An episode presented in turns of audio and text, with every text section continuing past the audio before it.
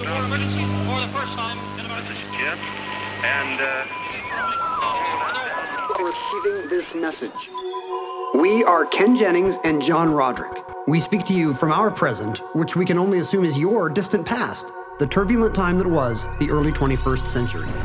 Fearing the great cataclysm that will surely befall our civilization, we began this monumental reference of strange and obscure human knowledge. These recordings represent our attempt to compile and preserve wonders and esoterica that would otherwise be lost.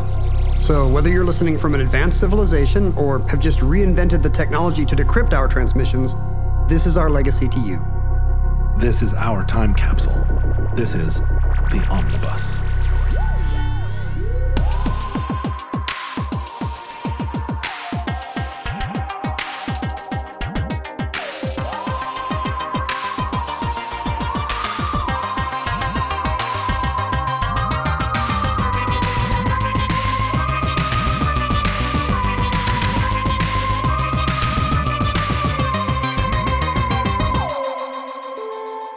You have accessed entry 931.JN0905, certificate number 24473, the Phoebus Cartel.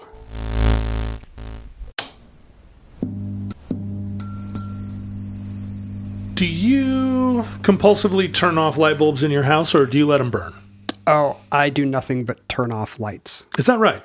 You're you're a light turner offer. You follow your kids around. If a room is empty and the lights are on, which is more often than not at our house, I will walk in and kind of shake my head sadly, like dads have for centuries before me, Harumph. and I will turn off the light. You'll blow out the candle. It's just how the ecosystem works. Kids turn on lights, dads turn them off. And during the period in the last uh, half a dozen years when LED light bulbs became, uh, the technology became affordable and the quality of the light became, uh, you know, more, It wasn't weird blue sad office lighting. right, it, it- the, the light became, uh, the, the color and temperature of them became pleasant.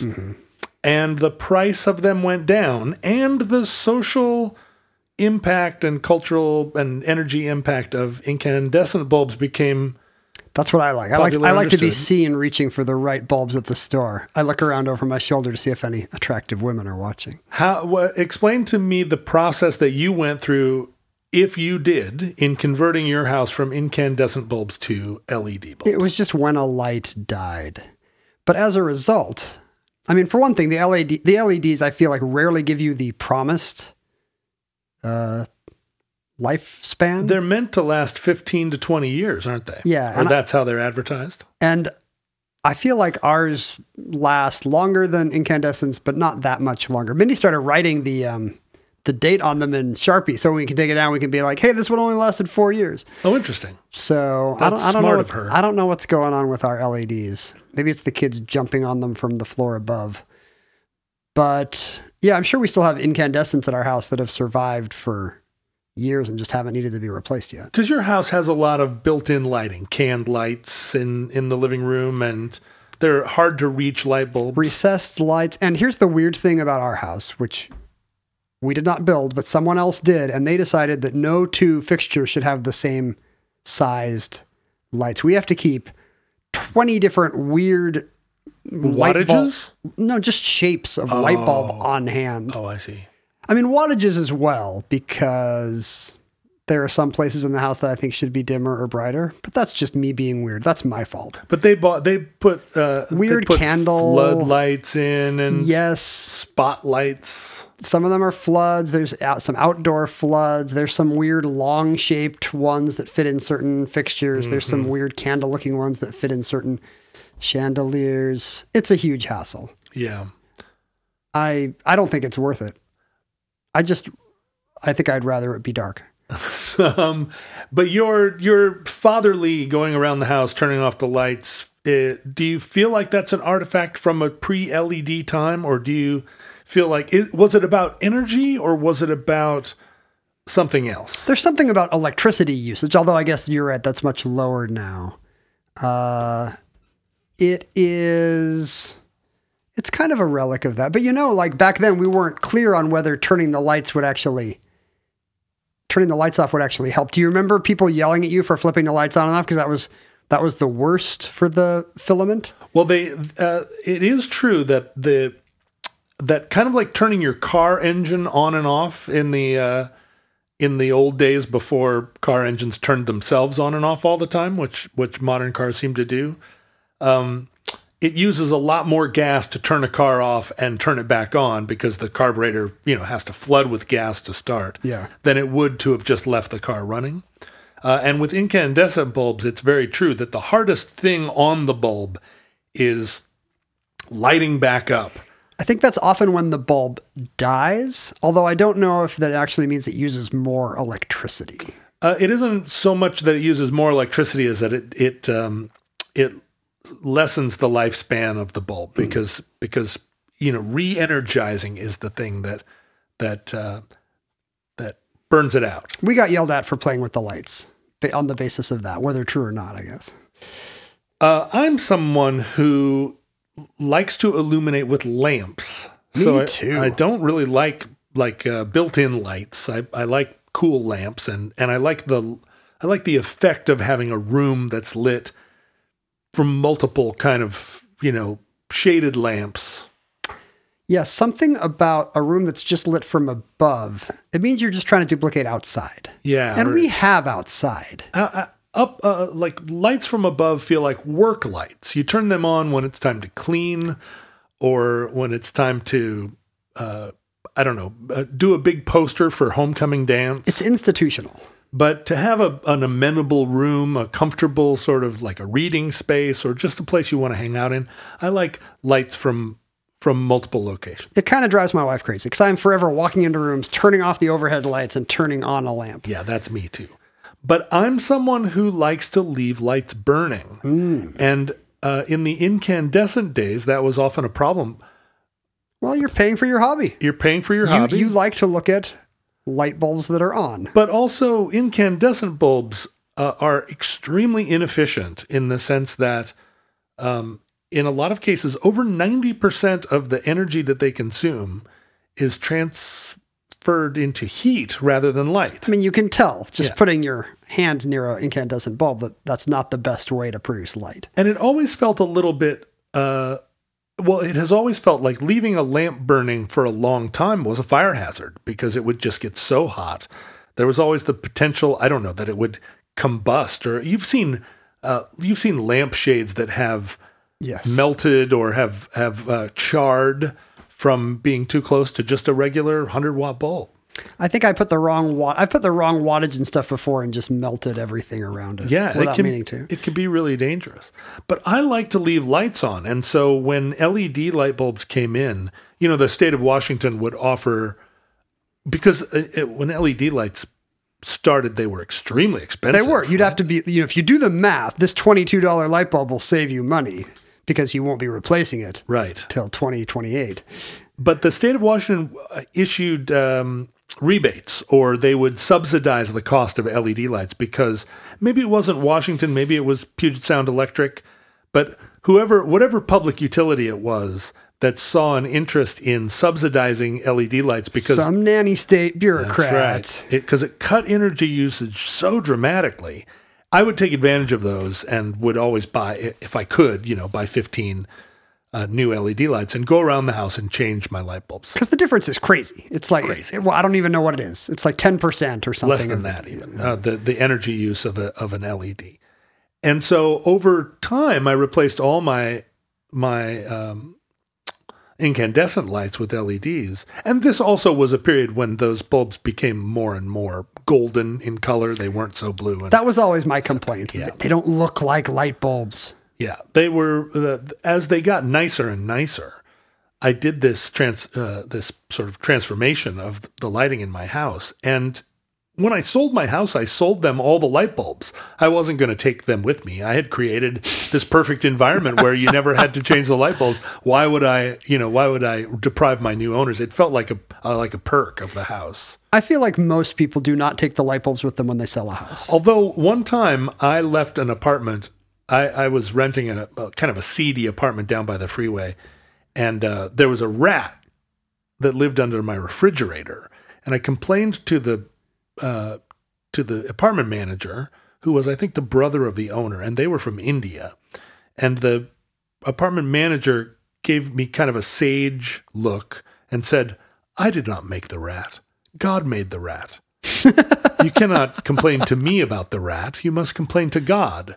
And I was so mad at the at his sort of adoption of a kind of uh, like Mahatma tone. You don't want Zen, Zen landlording? uh, that when I left the apartment, I took all the light bulbs, and it just felt like such a passive aggressive, low grade diss. I did not create the darkness. the, dar- God- the, the God cre- the darkness already existed. God created the lack of light bulbs in this apartment. Do you feel like your love of honestly? I think that uh, some people prefer the whatever they call the full spectrum daylighty lights that I hate, and I, Mm-hmm. I have to like and I have to make sure I buy the yellow ones. But that's really just a relic of my upbringing. You know that I associate uh, in, a certain kind of bulb with the homey look of incandescence. Oh, I'm not sure. I feel like a low watt gold hued bulb is just a kinder light. It's there's less eye fatigue. There's less. Maybe there are physiological. I mean, we all look awful in fluorescent lights in mirrors. That's It's it's anybody who's ever used a gas station restroom knows. It's why filmmakers prefer to film in the early morning or the late afternoon. That golden light is just what what our eye wants. It's definitely what I want. But then why do they keep selling the the full spectrum daylighty ones? Ah, people are insane. I mean, I think there are a lot of people that feel like reading is something that they want bright illumination. They don't want because there are all these alternate theories, right? That if you're reading in a low light room, you're squinting, you're causing a different kind of fatigue. Um, but I was able, at the, with the advent of LED lights, to leave lamps burning, to just go upstairs, and there'd be three lamps in the living room that were still on. Why do you fear the darkness, John? It, it's Is it the a- darkness in your soul? I feel like when I leave a room and I look in and the lighting is perfect, and I don't mean the room is brightly illuminated. I, you know, a lot of these are are are low wattage bulbs. It's created a kind, you know, it's casting light rather than blasting light. I I would I would hate to disrupt the tableau. I wanted to leave this still life illuminated, and so all by way of saying I am not someone who goes around compulsively turning off lights. Although in this house where I'm living now, someone keeps leaving the light on in the pantry and it's driving me crazy. So I turn that off every time I go by. Our pantry light is always on and the door is always open. So I Hmm. would say 60% of my day is closing the pantry door and turning off the light. I don't know who my enemy is. I'm, I'm thinking of maybe getting a, a camera so I can find out. I, I, you know, I will go by and turn this uh, this pantry light off. It's under the st- basement stairs, and I know for a fact no one else has been down in the basement. And I come down again, and it is on. So it's a ghost. It's I a- think a- your landlord would say that God opened the pantry door. Hmm. When God closes a pantry door, he opens a pantry window. Well, the idea of a long lasting bulb, uh, it feels like LEDs made that technology possible. But in fact, light bulbs could and potentially should uh, have lasted a lot longer than they did during the incandescent light, light era. I've been wanting to do a, a uh, an omnibus on planned obsolescence for a long time, and I'm reserving the right to do a show on the larger scope of planned obsolescence because it really is part of our industrial age, a fascinating glimpse at capitalism and and efficiency and the ways in which planned obsolescence are advertised to us as actually working for our benefit, which I'll cover in the omnibus entry planned obsolescence. Oh, I have some thoughts. Every time I look at my, what, seven year old iPhone and think, I'm perfectly happy with this one. When is it going to stop supporting the operating system? Well, and you know, 2017, Apple famously slowed down the performance of older phones where it didn't have to, just did it to make it harder. And that will also be in that episode. But I'm a bad consumer. I just, I just want to, when something dies, I just want to replace it with the same one. And maybe they don't make them anymore. yeah, it was working fine is the problem, right? I liked it. I knew how to use it. incandescent light bulbs were one of the first places where planned obsolescence uh, came into being as a as a economic theory or process. Are you implying that incandescent light bulbs always could have lasted forever and they just didn't? so in Livermore, California, there is a fire station where uh, an incandescent bulb, which now has become a famous incandescent bulb, has been burning continuously since at least 1901. Now, for those listening in another era, that means this bulb has been on for a hundred and almost 120 years. Yes, it was the bulb itself was manufactured in the 1890s. Uh, and in 1901 was donated to the fire station at a time when a light bulb was still They must have been excited An to, get, investment. to get that donation. uh, the guy that donated it to them uh, actually owned the owned a power company and when he shut the power. Those were the only people that had light bulbs back then. You had to know somebody. Well, it's funny in the in the early days of electrifying the country and electrif- electrifying businesses, the power companies saw the bulbs as a component in their system. So as they brought power into your home, they also brought light bulbs. Would they keep sending somebody in to replace them? Yes, if your light bulb burned out, the power company saw it as part of its uh, system, and they would replace your bulb free of charge because the the, Our, our bad. Sorry, Yeah. it died. the money for them was in the It would be like your cable going out. Yeah. uh, whereas and so during that early period, it behooved the uh, the manufacturers of light bulbs to make light bulbs that lasted as long as they possibly could because because the their desire was to sell the energy and sell the whole system. If you if you don't have a light bulb turned on, you can't sell as much electricity. Think, thinking guy meme. that's right. Tapping forehead meme. So this this light bulb, the Centennial bulb, was manufactured by a company called the Shelby Electric Company from Shelby, Ohio.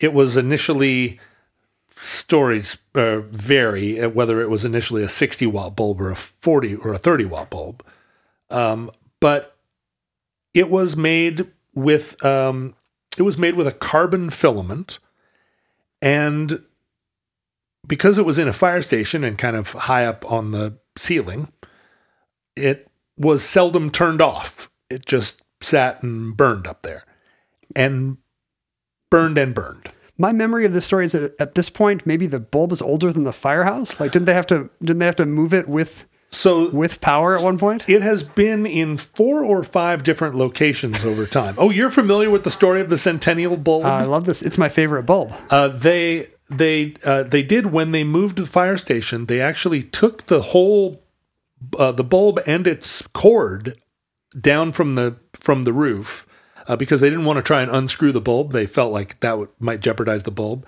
and they had a special box that they carried the bulb to its new location. And didn't they keep it? Did they not keep it in external power so that it could stay on? They, they it, went for a period of 40 minutes or something on its way across town where it wasn't illuminated. And then they they uh, they put it back in. they must have been worried about it starting up again. They put it, yeah, they, I think they were. They put it back in, and you know, and and had devised some continuous power source for it that would be because the bulb had gone off at uh, various power outages over the course of. I guess many that's years. true.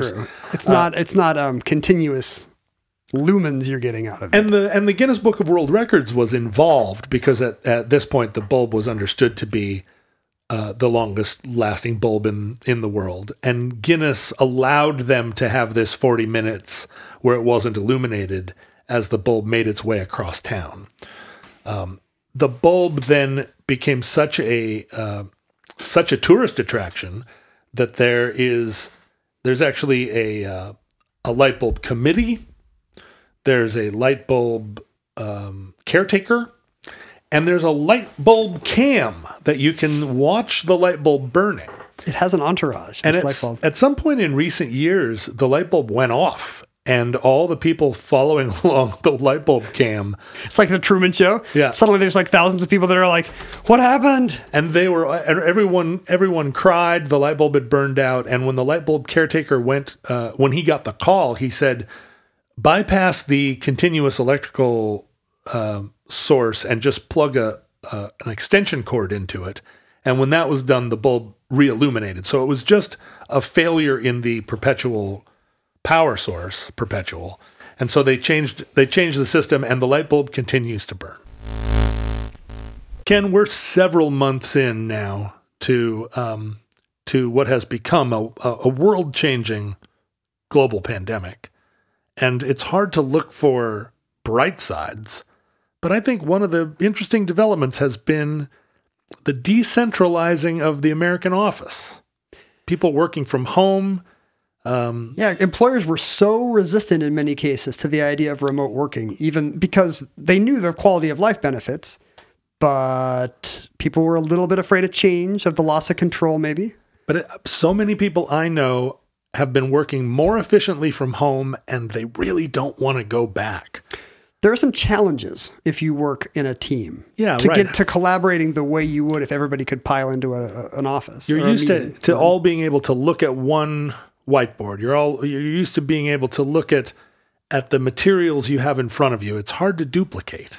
Now you can do that kind of collaborative stuff no matter where you are with Miro. So you're saying if I were on the beach with my my IBM PC, Yeah, that you always carry to the beach. my my uh, my You boot it my up. tower, You've got a big CRT monitor that you uh, that you place on top of it it. says Dell in big letters right across the front of it. If I'm there, I can see the same whiteboard as my coworkers back here in uh, one infinite loop. Sure, Miro's just like an, an infinite canvas, a, a virtual uh, thought space where you can drag any of your documents, your spreadsheets, uh, your sticky notes, your projects. You said virtual thought space. I that's just the way I think. I'm pretty into that. it implies that there is a physical thought space, and I don't know what that would be. I think it's this table in front of us that has a synthesizer and a book of uh, Vargas prints and a 120 sided die. I'm just describing what's right in front of me. Let's take this table and put it in Miro. Should we do that? How would we do that, John? Wow, that's a fantastic idea. Well, the first thing we do is sign up for a free account at miro.com slash omnibus. You can get a free account at, for unlimited team members. That's right, M-I-R-O dot com slash omnibus. In fact, we should probably do this as one of our Patreon uh, award tiers. You get to sign on and see our virtual thought space. hang out on our infinite canvas. Uh, so v- uh, a free account with unlimited team members at miro.com slash omnibus. It's everything you need to start working better. I'm so used to light bulbs just going off after a year or two that to me it seems like there's something violating the laws of thermodynamics about the centennial bulb. Like how can it's like the burning bush. It's the carbon filament has been glowing for 120 years and yet it is not consumed. How how is this possible?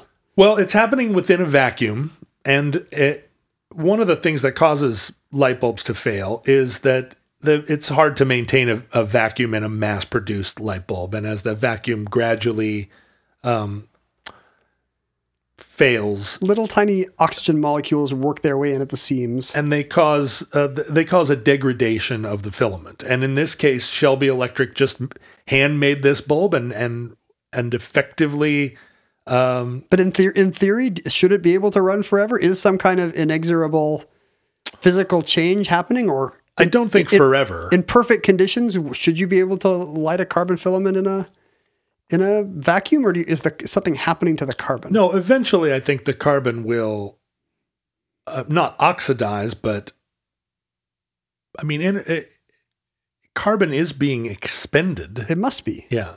Um, what's happened in this case is that the the the effective wattage of the bulb has decreased over time Hmm. from 60 watts to now being 4 watts. It's only Oh, it's a very dim bulb. it's only it is a dim bulb like like some people I know. It's only illuminating just the the mist around itself. It's effectively a nightlight. It's the uh, it's the light that bulb that appears above my head when I have a, a really bad idea, like like let me go eat right before bed. Uh, I just need to check Twitter for another hour. Well, and you see now in the in sort of the restoration hardware fashion for old fashioned filamenty light bulbs. Bulbs that look weird. There's a lot of uh, That's what we, that's what I we have. That's my problem. oh really? Yeah. You have some of those. Yes, we have these Fancy bulbs. restoration hardware, like you're eating in a restaurant where the the uh, olives are, are uh, eleven dollars. Yeah. Well, that and those are very expensive light bulbs, and they. You're lot of- telling me. a lot of them don't cast off that much light. You're telling me well, uh, so the Shelby Electric light bulb should give us pause because to have built a light bulb in the 1890s that is still glowing to this day suggests that as you say. Everyone else is building them wrong. well, not wrong, uh, but building them Morally wrong. building them perhaps morally wrong. Uh, when the power companies stopped thinking of light bulbs as um, as a thing that was part of their system that they would replace for free, and began to see that light bulbs were a thing that they could manufacture and sell to consumers to, to pass that expense on to consumers, it didn't take them long to realize that making light bulbs that lasted for a long time was depriving themselves of a potential profit. That's why doctors won't give you medicine. They want you to stay sick. Yeah, they want you to stay sick. That's right. If the medicine works, you won't come back. That's why uh, software companies stop selling you software and instead only rent it to you now. That's exactly right. It's why every six months I have to pay to keep my photos on the cloud. I thought we weren't doing planned obsolescence.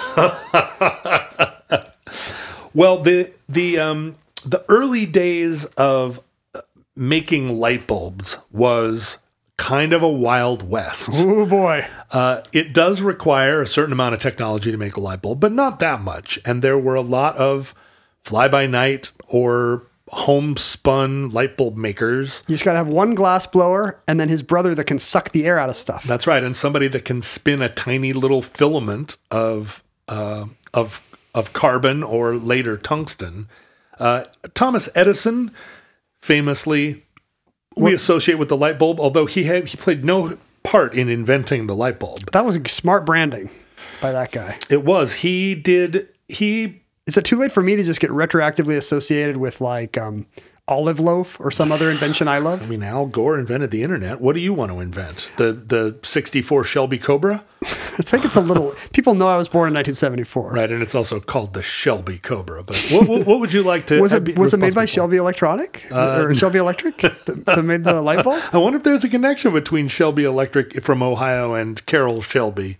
I feel like it's not too late for me to retroactively be the inventor of uh, Teddy Ruxpin. A teddy bear you can put cassette tapes in. Right, a teddy bear that will Something no one ever wanted before or since.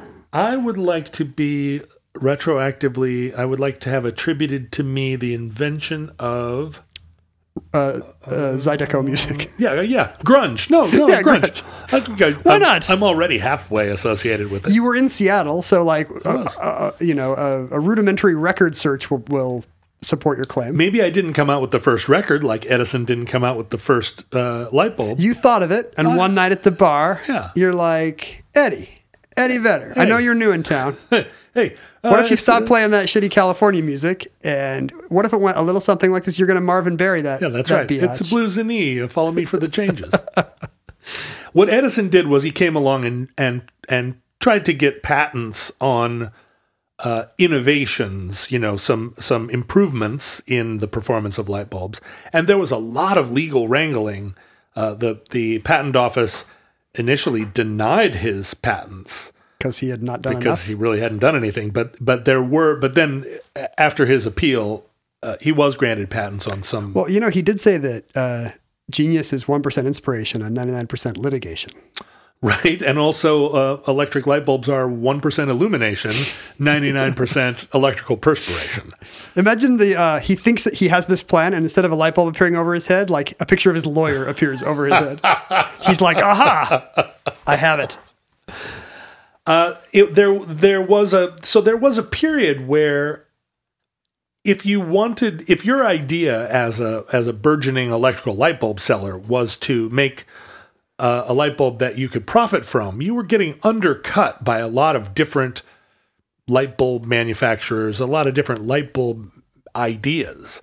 In 1910, uh, a light bulb with a 1500 hour lifespan would cost $33. Thirty-three, nineteen, whatever dollars. That doesn't seem possible. $33 uh, adjusted for inflation. $33 in 1910 would have been a year's wage Yes, that, for that- a for a banker. that's That would have been what they paid the president. that's a three-figure amount for us. So thirty-three dollars. That's an expensive light bulb. Even now, you would you would blanch at paying $33 unless you were uh, longtime Jeopardy winner Ken Jennings, who got snookered into illuminating his house with some funny light bulbs. Fancy uh, Pottery Barn light bulbs. I wonder how much those light bulbs are at Restoration Hardware. They're at least thirty three dollars, right, for the really really elaborate ones. Uh, probably. I, I when I I buy them online in bulk. That's how many of these fancy pants sockets I have. Yeah, let's not Don't let's go, not don't go go on a game show, into it. John. It'll ruin your life. Uh, I I have no intention of going on a game show. I think I would fail at it. But we've talked about this before at great length Depends on the show. between us. Depends on the show. Uh, if there's a game show called Tell a Long and Rambling Story that is only loosely associated with the stated topic, and then somehow come around and end it in a way that seems like it was planned, Jeopardy has that, but it's only about twenty seconds of the show. Yeah, then they get back to the to the clues. I would be great at the get interviewed by Alex portion. Uh, at this time, there started to be a sense among the big players in the electric appliance world that there needed to be some kind of coordination, both to keep the um, to to squash competition from the from the little guy, I'm sure they didn't lead with that. And They to- talked about standardization and they talked about standardization and they talked about improved performance for the consumer. Now we're talking about a period where a lot of a, lot of things are electrifying for the first time. It Yeah, was most people still do not have electric light in their house when this is happening. right, and cities are electrifying. Uh, you, you know, public uh, spaces are electrifying. Like light bulbs are selling hand over fist. It's electrified. How? was that a Rocky Horror reference? I think it's Grease. Oh, Grease. That's right. Is it That's Grease? right. Yeah, Grease Lightning. Grease is Rocky Horror for straights and squares. Grease is my Rocky Horror. I know all the things. Like when they say, uh, "Tell me more," I know the little dance. When she sings "Sandy," you have to throw sand at the screen. Oh, wow. Did you ever go to a Rocky Horror show? I've never been to a Rocky Horror show. But you know all the little bits? I don't know all the little bits. I'm just making stuff up. I, I don't stay out that late. I would love to go to Rocky Horror, but they're all like at night. when the newspaper spins and everybody runs up to the to the movie theater and spins it, I've been to a few of those, but I was so wasted. What happens if you don't know the stuff? Oh, like you the last, just sit in your the chair. last thing I want to do is to go to a social event where I don't know the mores. What you what you do is you go and there are there are four or five things that everybody in the audience shouts, or maybe fifteen things. But the people that are up on stage in costume, actually acting out the movie along with the movie, are the real diehards, and you're there to watch them. And they're they want you to watch them. They don't really. If they you want me to watch along. them, they'll do it at 3 p.m. I want a matinee of the Rocky Horror. Do Horror people Picture even Show. do that anymore? The- oh wow, this is a real omnibus episode, the Rocky Horror Picture Show. We should do Rocky Horror Picture Show, actually. Anyway, the big players um, are uh, the big players at the time in the in the uh, the early 1920s. A lot of them are the big players to this day. We're talking about General Electric and Philips in the Nederlander, Nederlands As we call it. and uh, Osram, which was a German company, still I still have a Siemens? the the bulb in my, the bulb in my uh, uh, projector. Like I, I have a projector TV, and Yeah. the bulb is still an Osram. Is it? when I have to replace it? So these companies, And General Electric, by the way, a founding member of the Dow Jones Industrial Average, and was still there until like it got bounced five years ago. is that right? Yeah, they were in the Dow Jones for a century. Tokyo Electric in Tokyo. That's in Japan. So Tokyo Electric is in Tokyo now. It it was then too. A likely story. Uh, they all recognized that they that they're uh, that they didn't want to undercut one another, and um, Why are you defending these price fixing Well, I'm not. I'm just explaining them. You know, I'm not both sidesing them. I don't think that they had a we all understand that big companies get together and do this because they're evil.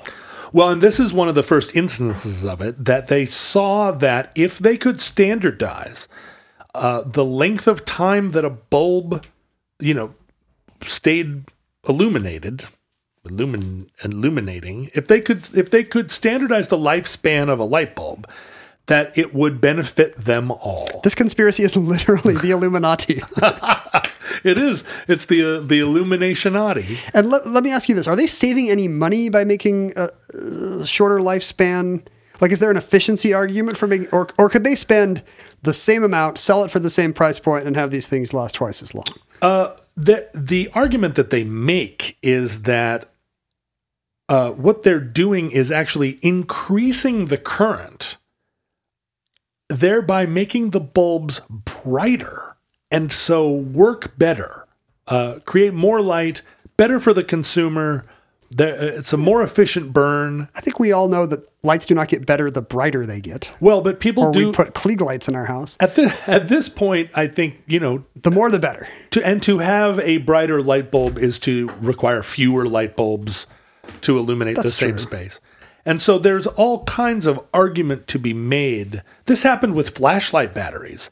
There was a period uh, where the expectation was that flashlight batteries would last through three separate changes of batteries within a flashlight, and uh, and through the work of this cartel, that was reduced to two and then to one, so that you would change your flashlight uh, light bulb every time you change the batteries. Now that's not true anymore. But what Yikes. they what they did was they increased the brightness of the flashlight, and so So they're not ripping anybody off. y- p- consumers loved it. You're getting the same number of photons. It's just That's what I look for. It's just all happening at once. How And the- many quadrillion photons do I get? And the brighter the flashlight was, the faster it ran through its batteries. Mm-hmm. So it's burning up both the ba- both the batteries and the bulb. It's the equivalent of a gas guzzling car that goes zero to 60 really fast. But the fact that it was a bright flashlight made everyone happy, and that and the consumer kind of just took it lying down. But Philips, General Electric, Osram, and a, and uh, a handful of other companies, the French electric light bulb company, they all met. Yeah, FELC. They, Felch. they all. I don't normally gratify you, but that was nice. Uh, they all sent representatives to meet in Geneva, the space, the, the town, if there is any in the world, where conspiracies began. That's where you want to do it. Davos having not yet been invented. And they did this on Christmas Eve Don't they want to get home to their families? in 1924. No, Some- they do not. Somebody's got to fly home to Tokyo. They want to start a conspiracy, and Christmas Eve, uh, no better time. Because they're not Christians. They- They're summoning their own dark gods. That's right. They are all they're worshiping Cthulhu. They don't care about opening presents. But they got together and they said, "Let us form a uh, let us form a conspiracy. Let us form a, a trade group, They chanted nude under their robes.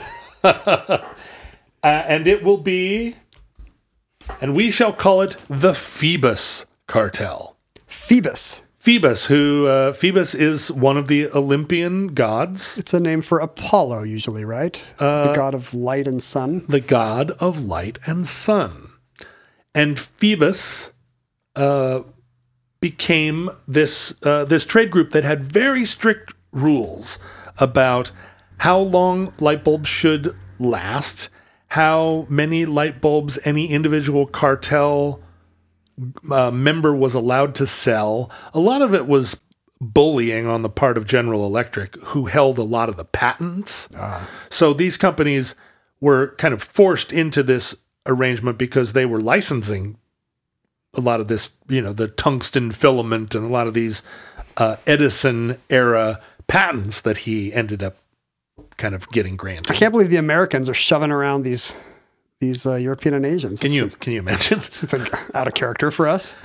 But the Phoebus Co- cartel was successful. In 1926, 335 million light bulbs were sold, which is a lot of light bulbs.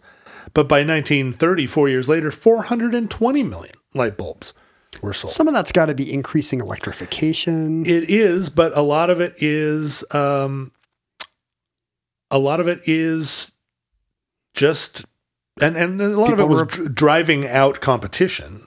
oh yeah, But we're talking about if uh, a lot of the 335 million light bulbs in 1926 were uh, the result of increasing electrification. Now, if those light bulbs all lasted five years, in 1930, there probably wasn't a corresponding increase in the amount of electrification. What you're seeing sold there are replacement light bulbs for light bulbs that were uh, that were bought for the first time just a few years before. and you could have had 120 years life out of them if you were the the right firehouse, but instead And in most cases, 2,500 hours had been kind of the standard, if you didn't monkey with it, the standard lifetime of a bulb.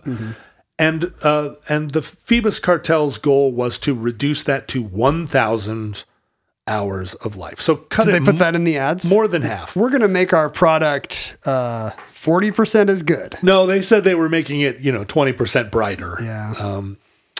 it was it became a problem because although Tokyo Electric was a member of the cartel and did what they did what they could, um, in pre-war Japan, Tokyo Electric wasn't able to control the backyard light bulb makers in the same way that American or Europeans would have been able to kind of file legal injunctions and whatnot. Patent And- violations. That's right. And so in Tokyo or in Japan, there uh, there was this cottage industry that became a kind of industrial powerhouse, selling cheap uh, light bulbs of varying quality but some longer lasting, probably. globally. Huh. And so between this same period, uh, Japanese light bulb sales went from 45 million to 300 million, most of them being like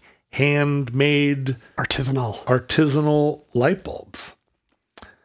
Uh, and the Phoebus cartel did a lot of standardizing, and that was also part of their uh, their appeal or part of their justification.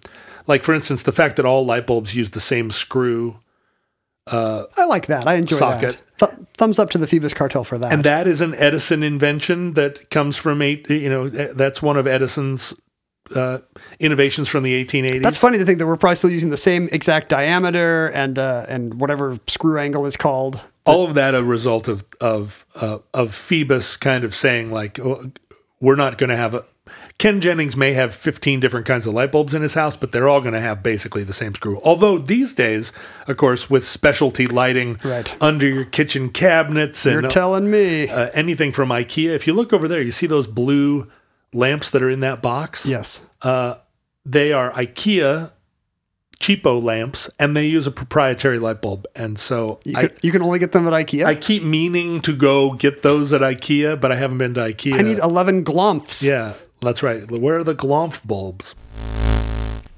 John, you and I know a lot of things, but Indeed knows that for any business, your next step is the most important one, like hiring someone who can make a real impact. That's what Indeed is for. It helps you find high impact hires faster without any long term contracts, and you pay only what you need thanks to their super flexible payment options. So why not take that next step with Indeed? Why not Indeed? I ask you this. Get started with a free $75 credit for your first job post and get in front of a more quality candidates. Go to indeed.com slash omnibus. That's indeed.com slash omnibus.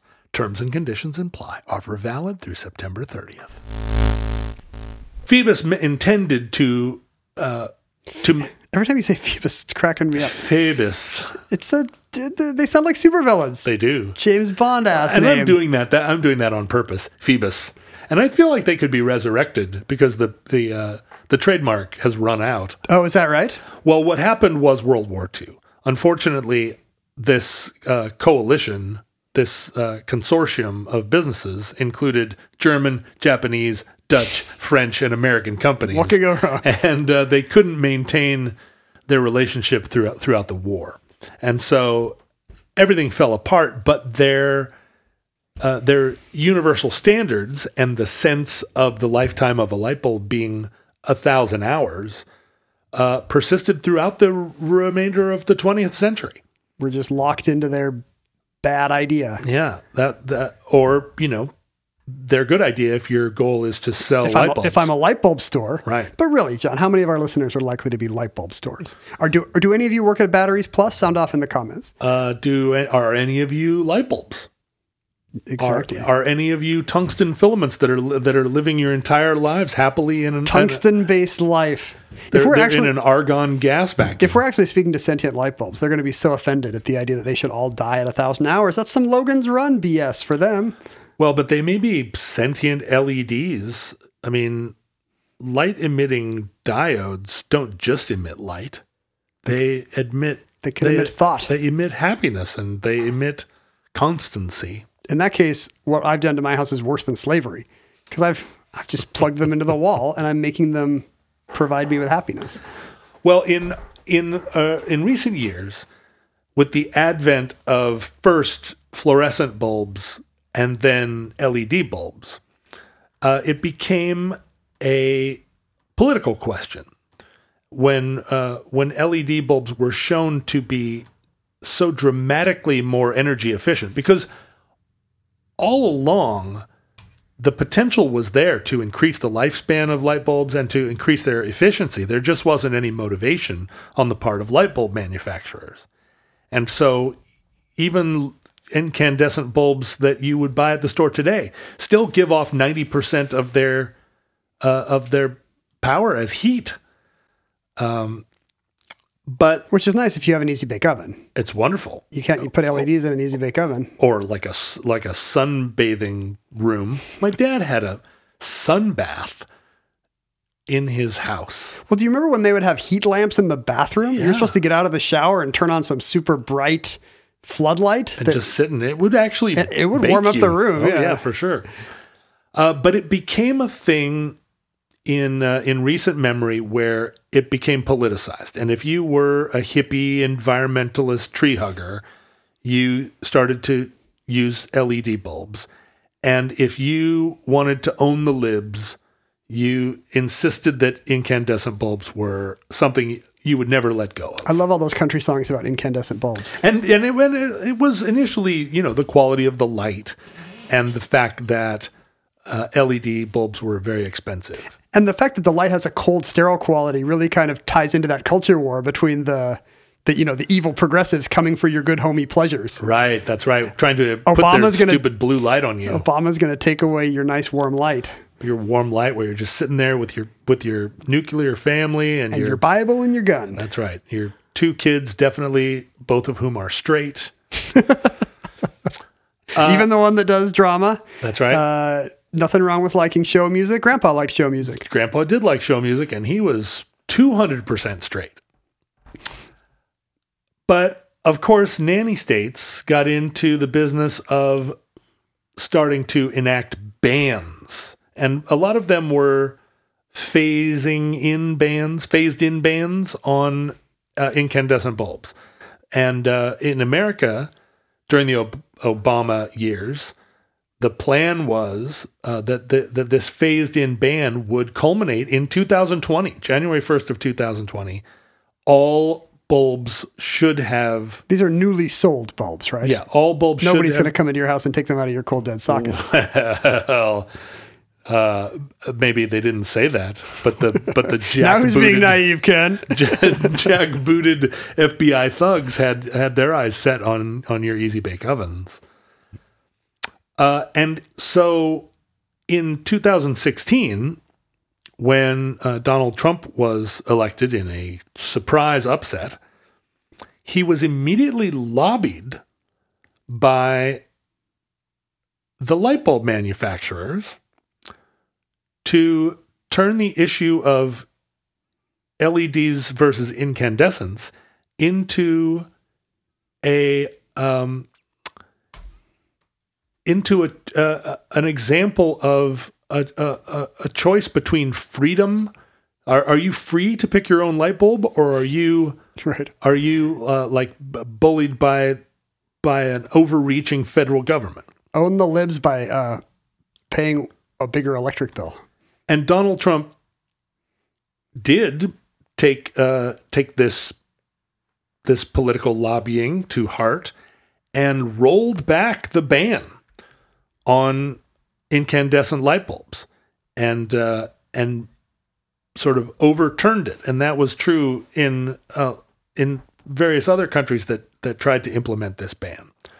But in the course of rolling back the incandescent light bulb ban, and um, and being successfully lobbied by these the companies that By big bulb. by big bulb no, companies that no longer had any convincing rationale for using them. Uh, one of the side effects, and and maybe correlation doesn't imply causation, but the price of LED bulbs plummeted to the point that now to put LED bulbs in your house is not really dramatically more expensive than using incandescent bulbs. So the free market did win. And it becomes just a question of do you, for whatever slightly marginal improvement you feel you can perceive between a burning filament and an approximation of the color of a burning filament, I don't see it. are you willing to buy a bulb that lasts for 1,000 hours, or would you rather have one that lasts for 40,000 hours? Or whatever it is that they claim those damn LEDs are capable of. It's not true in my experience. Well, in the future, they will know if any of these LEDs actually beat the Centennial bulb. We don't know. We're, we're, I'm just taking it on faith when they tell me my light bulb's going to last 8,000 hours. A thousand years from now, when the centennial bulb is called the millennial bulb because it's been burning in this fire station long after Livermore, California has been uh, like gobbled up by the earth. But it's still surrounded by chanting, chanting worshipers. But across uh, on the other side of California, there's a LED bulb that's been burning almost because a hundred years, Yeah. give or take, is going to be it's going to be almost meaningless. There's going to be a schism. There's going to be two different uh, synods of uh, light bulb worshippers. yeah, the Shaolin monks that are worshiping the LED light, and the Theosophists, the the Raric monks that are over here uh, worshiping the Millennium bulb.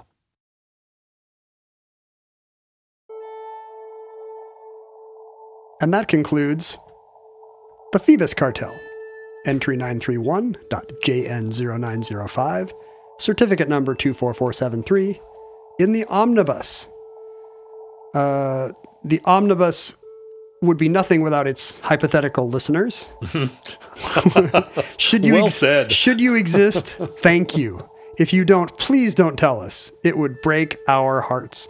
Uh, in our era, not knowing if anyone was listening to this, we still posted about the show nonstop at Omnibus Project at various social media uh, outlets and fora. Uh, I was at Ken Jennings on Twitter. Follow at John Roderick on Instagram. What's going on over there? My phone just rang. Huh. It's a local number. Oh, it's not somebody you know. It's probably a probably an insurance company or a light bulb cartel. They heard what we're talking about. they're masquerading as a friend. Your phone listens even when it's turned off. I think it might be some plants I bought, and they're calling me to say I can pick up my plants. oh, you bought some plants, huh? the nurseries are all closed, so you have to like do curbside pickup. You have to on the website tell them, "Hey, I want some tarragon," Oh, and then that's how shopping will be in the future. I like that. No more retail, because otherwise somebody might breathe on you. Uh, you can. What was I even saying before my phone rang? You can. You can give us a call, John. Give him your phone number. You can give us a call at. no, you can send us electronic mail at omnibusproject at gmail.com. I'm looking in the inbox now, and there's one that says John, conservative here, and I'm forwarding you that right now. Oh, conservative here. Is he going to yell at me about? He, he, he should yell at you if he's going to yell at anybody. Exactly. You're the you're the one that's the that's a dumb lib. I'm like a free thinking, uh, you know, Mister in the middle guy. Yeah, Mr. in the Middle guy. uh, you could also use the uh, U.S. Postal Service, the embattled U.S. Postal Service, to send us products. Uh, do you remember? Hope you do. Do you remember Dr. Michael Masters? Was this from an addenda show? I think it was, where Dr. Masters told us about his um, scholarly work on UFOs and his belief that they are time travelers from our future. Oh yeah. If you're not a Patreon donor, you missed this addendum show. But uh, Dr. Masters, in fact, sent us a copy of his books, Identified Flying Objects. I see that. Because he's figured it all out. Right. Us- I- using science. I have read some of that book, and it is uh, pretty. It's pretty deeply. Uh, it's written in scientific language. You can tell it's sciency because um, it's not like the meaningless gobbledygook. It's like the meaningful gobbledygook of sciency people uh, in the sciences. Mm-hmm. He also sent us, he's a good marketer. He also sent us uh, some stickers and uh, what are these? What do you call these beer can foam Uh, things? cozies or koozies, beer koozies. How can they be koozies instead of cozies? I don't know. I've never understood that, and I do not like the word koozie because it has. It's too close to. A, To jacuzzi, a thing you dislike yeah, that's right. because you don't like taking baths. I don't. And you hate uh, Celtics legend Bob Cousy so much. I do. All the associations with koozie, I don't like. We also got a postcard from uh, Mark, who says our show is pretty good. And That's nice. Did you send me this email from the conservative? I don't see it. you're you're waiting for me to send it. I actually have. Okay, I'm going to forward it right now because I know when I do, you're going to stop listening. Yeah, okay, you're right. Is it is it one that's going to make me mad? Am I going to start am I going to start ranting at this? No, he's married to a Bernie fan. Oh, I see. So he's a He's in Minnesota, so he's aware of his. He's against the grain, and he also says that we uh, are the rare liberals who have a sense of humor. wow. I don't know if that's true. Nothing's funnier than conservatives. Oswalt is a liberal. That's all, all the great, all Sarah the great. Silverman is funny. No, all the great funny men of history have been have been social conservatives. true. Uh, Just a look at American stand-up history will tell you that. true. Who's the funniest? Carrot Top, and only after, Gallagher. only after he started. Yeah, exactly, Gallagher. Gallagher, Wait, wait, maybe uh, I got that wrong. Is Carrot Top not a conservative? Boy, I don't know. He's a pretty strange guy. I was thinking of Gallagher for sure. Uh, you were thinking of PJ O'Rourke, the funniest of all. Dennis Miller. Yeah, when I was a kid, I'm amazed I'm finding so many conservative comics. when I was a kid, there was one conservative funny person, and it was PJ O'Rourke, and we thought he was funny because he because he had the sense of humor of a tenth grader. yeah, you read those books. I read those books. It was perfect. No, the reason why uh, Did I tell you I tried to read PJ O'Rourke a couple of years ago? I was like, I'm going to read one of those PJ O'Rourke Let's see books if and they hold up. And they did not. On the other hand, that happened to me when I tried to reread my Bloom County books. So maybe it was just something in the water then. Oh, They're not funny. How, have you tried to read ideology. Dave Barry recently? I don't. I'm not sure if he's going to be funny. I don't want to know if Dave Barry's not funny anymore. Um, no, the reason why Mark said our show is pretty good is because he drew us this delightful watercolor on the other side of the postcard of sliced bread. oh, look at it! It's beautiful. it's really nicely done. That's a, you know, there's this one over here on the on the uh, synthesizer of you and me, sort of a pen drawn thing. We should start putting these in little frames and put them up here in the bunker. People are sending us really nice watercolors. Yeah, Thank that's you. nice. If you're a watercolorist, And you're going to be famous someday, so your work will appreciate in value. please uh, do a watercolor of some show topic uh, that is not mail trucks or Well, sliced bread is taken. sliced bread is taken. What are, what are the ones you don't want to see? I guess I wouldn't mind a watercolor of a mail truck. No, I would love a. What are you? Are you crazy? Yeah, you're right. there would- are no limits, I would do anything for a watercolor of a. no rules, just right. Oh, I meant I meant to forward this email to you, and I forwarded it to me. That wasn't good. What a He says we have absence of smug, which means he has not listened to the show that much. wait a minute. He's ta- he's obviously addressing this to me in that case. What version of Absence- Omnibus are you listening to? smug. If you don't think it's smug. Okay, now this time I actually send it to you. Uh, Mark says his uh, six-year-old son will regale anyone who asks with a detailed recounting of the Battle of Palmdale. Oh, that's wonderful. That is a great story. Sure. I hope that he does not listen to our hanky episode, hanky code episode. My six year old son will regale you with hanky codes of the early 80s. Um, so that's the post office box. You can congregate with fellow futurelings on uh, Facebook, Reddit, Discord, wherever uh, uh, mildly, uh, you know, intermittently interesting internet content is sold. You could also uh, support the show. If you knew about Dr. Masters' work, that's because you listened to our April addendum episode. We now do a monthly show for our Patreon supporters. That's right. Uh, and we, uh, you know, we appreciate all our listeners. We do.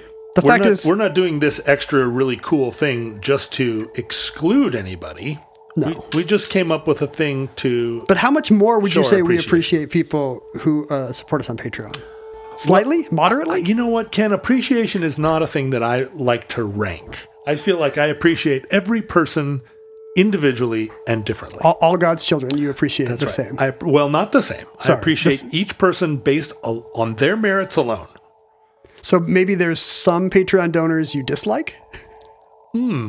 Almost certainly, there is someone donating to our Patreon that I would like to show appreciation to that I also would dislike. But much less likely to than someone who has chosen not to, But to contribute to the Patreon. I'm sure there are people I see them all the time on Twitter who I think I might probably might like things about, but I don't like the thing that they said to me. if you're the conservative from Minnesota who doesn't think we're smug, first of all, thank you. Thank you. But second of all, uh, please donate to our Patreon. yes. W- remember, we're we're the rare funny liberals. That's right. And you need to support that kind of thing. You don't want to you don't want to live in a universe of of unfunny liberals. Donate directly to us in the form of watercolors about our shows, and donate also directly to us in the form of money to our patrons. Let me say, if you send us a very good water cooler uh, watercolor, you are excused from from Patreon donation. No, wrong. I do not. Uh, I, I do not agree. If you send us a nice watercolor, it means you love the show, and you should also donate. Let me phrase it this way: If at this point in your life you your budget does not allow you to support Omnibus financially, you have to send us a watercolor. Okay, all right. I'll I'll go with that. Futurelings, from our vantage point in your distant past, we have no idea how long our civilization survived. you sound fed up about that. What a, what a hassle it is to not know how long your civilization will survive. Hope and pray that the catastrophe we fear may never come. But if the worst comes soon, this recording, like all our recordings, may have been our final word. Boy, this guy spoke too soon about the absence of smug. But if Providence allows, we hope to be back. We hope to be back with you soon for another entry in the omnibus.